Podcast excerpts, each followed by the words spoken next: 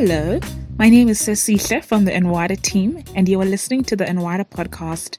We conduct due diligence and monitoring of working conditions using worker engagement technologies. And on the second season of this short podcast, we hope to continue bringing you the most relevant insights concerning responsible sourcing and some of the leading voices in ethical supply chains. Thank you for joining us today. Hello, and welcome to another episode of the &Wider podcast. Today, we're talking about how smaller companies can tackle human rights and address the new due diligence requirements on the back of the new law in Germany and the upcoming EU mandatory due diligence law expected later in 2021. So, I'm excited to be joined by two guests on today's podcast, one of whom will be very familiar to our listeners. Lea, thank you again for joining us. If you're familiar with &Wider, you will, of course, know that Lea is our CEO and the founder of &Wider. Her data science background and research methodology gave birth to the due diligence and monitoring system that &Wider uses to monitor working conditions globally. And virtually sitting next to her and joining us from Germany is our new friend, Federica Suess. Uh, Federica is passionate about providing hands on and tangible CSR support. She is the co founder of Etika, a management consulting firm based in Germany and Belgium. So Etika offers a help desk, um, tailored training programs, e-learnings, and templates that assist companies on their sustainability journey. Federica and Lea, welcome to the &Wider podcast. that was quite an introduction. Um, clearly sitting with two very storied individuals with a wealth of experience on the subject that we're about to talk about. Um, so let's actually dive right in. Um, have either of you noticed any bigger picture change in the types of laws being used to drive ethical practices in global supply chains? Lea, you can you can dive in first. Brilliant. Um, I find it really interesting when you take a step back and look at the different waves of legislation we've seen you know, starting with the transparency in supply chains clause that kind of opened the door to to brands being required to look down their supply chains through the kind of raft of modern slavery acts that we saw you know in the UK in Australia etc and then now you know plunging into this new space of due diligence laws that have that have come in. And I, I, I think that legislators have cleverly uh, recognized that the modern slavery i mean transparency in supply chains nobody's arguing that you know we didn't step up we, we didn't didn't put a foot wrong you know in that first generation of laws.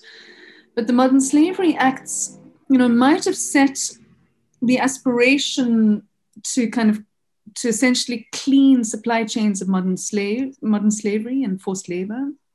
May, may have been clear on setting that aspiration but what it did was it pushed companies to assert that they that their supply chains were clean of forced labor and that they, they were doing all they could. Um, and essentially, that ambition was so high because the elephant in the room is the fact that is is is forced labor and exploitative working conditions, the kind of hidden exploitation, which is actually in every supply chain. So it kind of it, it, it became became a bit of a Facebook scenario where everyone was claiming to have perfect lives, you know, and because they had to, because the legal framework required them to. And now it feels like we've moved into a much pragmat, much more kind of pragmatic type of legislation where the focus is on practically what are you doing. Due diligence is all about what you're doing to try to identify, address, and prevent. Mm. So, so I, I welcome this kind of this pivot, um, and I think it'll it'll serve us much better in building sustainable supply chains. Yeah, it's interesting um, what you're saying, Lea. I also think that um, yeah, the increase in I mean, we definitely see an increase in legislation, right? So it's the map, let's say, it's is getting much more filled and colorful, and uh, um, we have this um, yeah, I, I, have this graphic in front of me where um, basically all countries that have some sort of um, ethical sourcing or CSR legislation are colored, and it's really filling up. And we can see this over the last years. Um, it's interesting, and um, I would also maybe stress the the fact that um, it's also getting more difficult for companies at the same time. So you're saying it's it's a good development, and I think I can definitely agree with it until a certain extent. But also on the other hand, I think it can be quite overwhelming and also yeah, a lot of it is, is based on this due diligence idea that is repeating itself throughout uh, many of these legislations. And I'm just sometimes a bit scared that we're getting too much into the maybe reporting and making it difficult for companies rather than focusing on impact and solutions. I completely hear you. Um, but I think that we've got a chance to kind of set the standards such that common, you know, good practice is is companies doing what they practically can with mm-hmm. wise advice and the right tools. Mm-hmm. Um, and that because it's the kind of first generation of due diligence legislation, in, at least in Europe, but, but actually globally, what we can what we can do together as a kind of company of a community of practice is to to start to develop a kind of uh, a good practice kind of good practice paradigm that's pragmatic, that's doable. And that's I, I think that's where Etika, you know, has so much to contribute, essentially, is, you know, to, to show companies, you know, don't don't be don't panic. Um, right. there, there might be a long checklist there, but actually all of it is doable if you just take these simple steps. Right. Yeah, I agree. I think it can be a great starting point and maybe uh, some yeah useful uh, maybe trigger, let's say, or a useful, yeah, something that brings the topic on the agenda. And then if we can find with that, because obviously legislation is, um, and I'm working with a lawyer in Etika, so she's explaining to me that legislation is supposed to be vague, right? Because it needs to fit different scenarios. So legal language is vague. So if we have this and then we complement it with, yeah, great tools and and frameworks, then yeah, I would be with you. yeah. Would you like to discuss this with us? Be sure to reach out to us on our social media platforms Twitter, Facebook, or LinkedIn, or visit us on www.andwider.com. We'd love to hear from you. Yeah, just a great conversation happening here already. Wanting to quickly recap. Um, so, Lea, you mentioned the kind of tendency of the legal framework to be quite um, outcomes based. Just we companies just being encouraged to talk about what they've done, um, which of course, you know, mask the reality that there's really no 100% uh, slavery-free supply chain. And now, and I think um, what you also mentioned, uh, Federica, is that we're kind of more getting into a, a, landscape where it's kind of more practical processes that really focus on systems, internal systems within businesses and impact. And uh, Federica, if I, if I can stay with you um, and just really kind of really understand exactly how the German due diligence law compares with the EU legislation that we're expecting this summer? Yeah, so um, I guess one key element is maybe timing. So the German due diligence law is on the rise, let's say. So it's expected to be um, released. Um, so it's been the draft version has been released already, but um, it's uh, it will be proclaimed. That's the English word, proclaimed um, in, a, in the next couple of months. And so then um, it will take uh, force in 2023. So companies have time right now to prepare for um, for that. And the EU legislation um, is still um, uh, not not drafted yet, right? So uh, it's still being debated.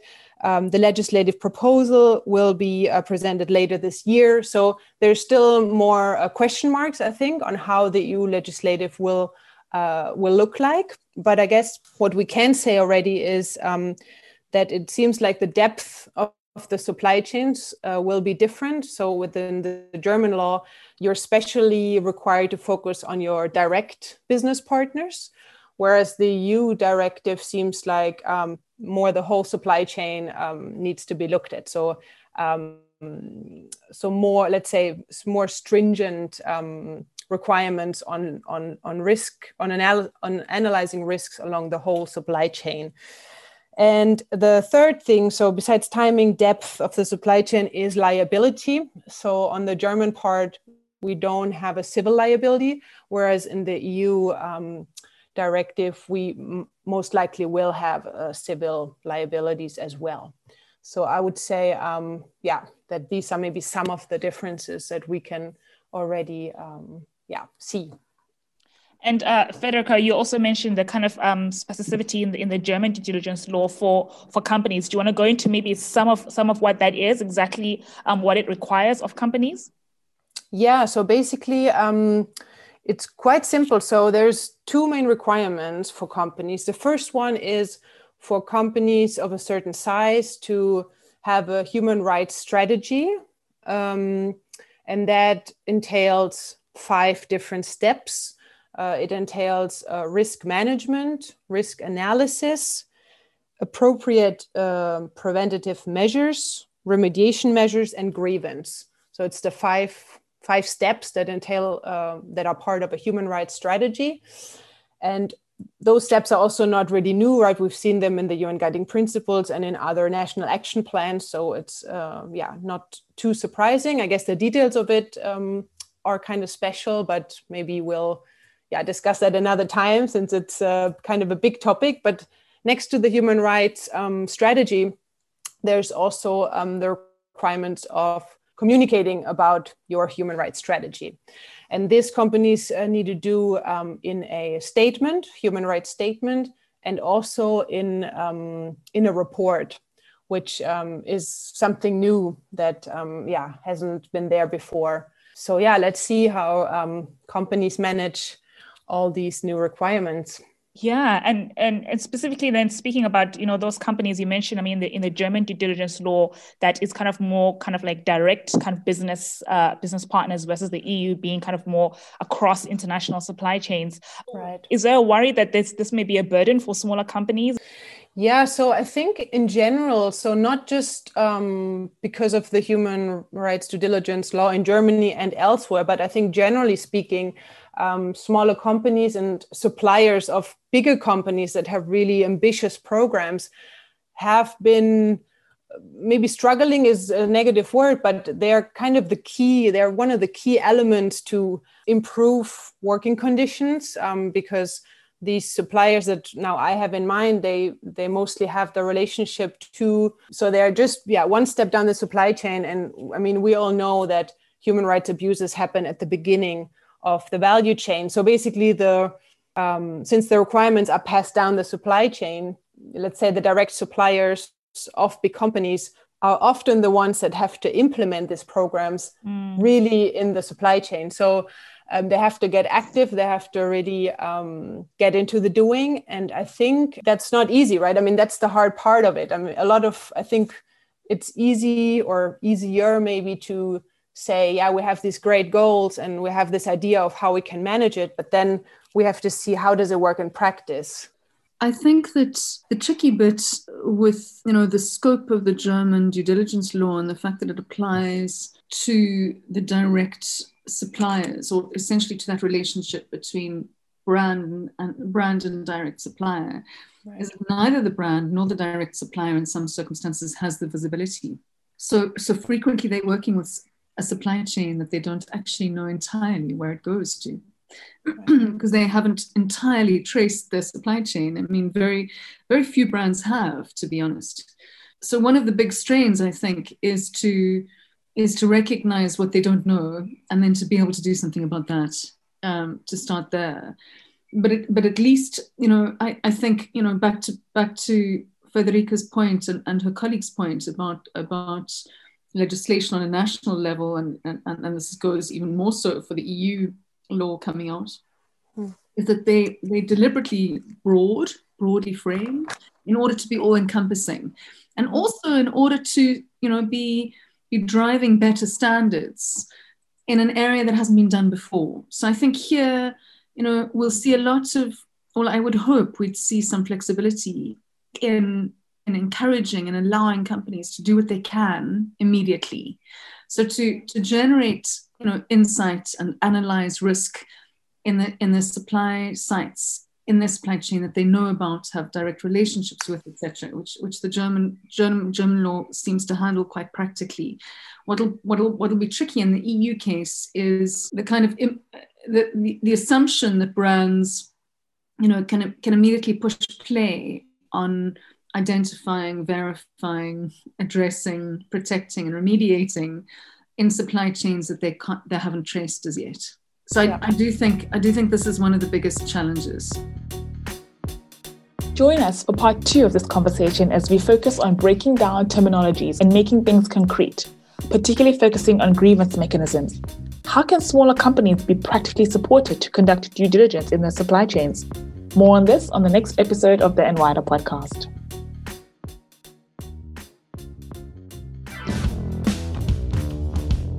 &Wider conducts due diligence and monitoring of working conditions using worker engagement technologies. We have new products and functionalities for simple and effective worker engagement, including multiple technology channels to survey workers, diverse standard surveys to measure better practices, and offer more detailed insights on particular issues facing workers. Soon, we will also be releasing our worker engagement benchmarks to better identify the biggest challenges regarding working conditions in various sourcing regions and sectors around the world. If you'd like to know how we use simple, smart mobile tech and support to gather anonymous insight from workers, get in touch. We'd love to hear from you. Email us at info at andwider.com.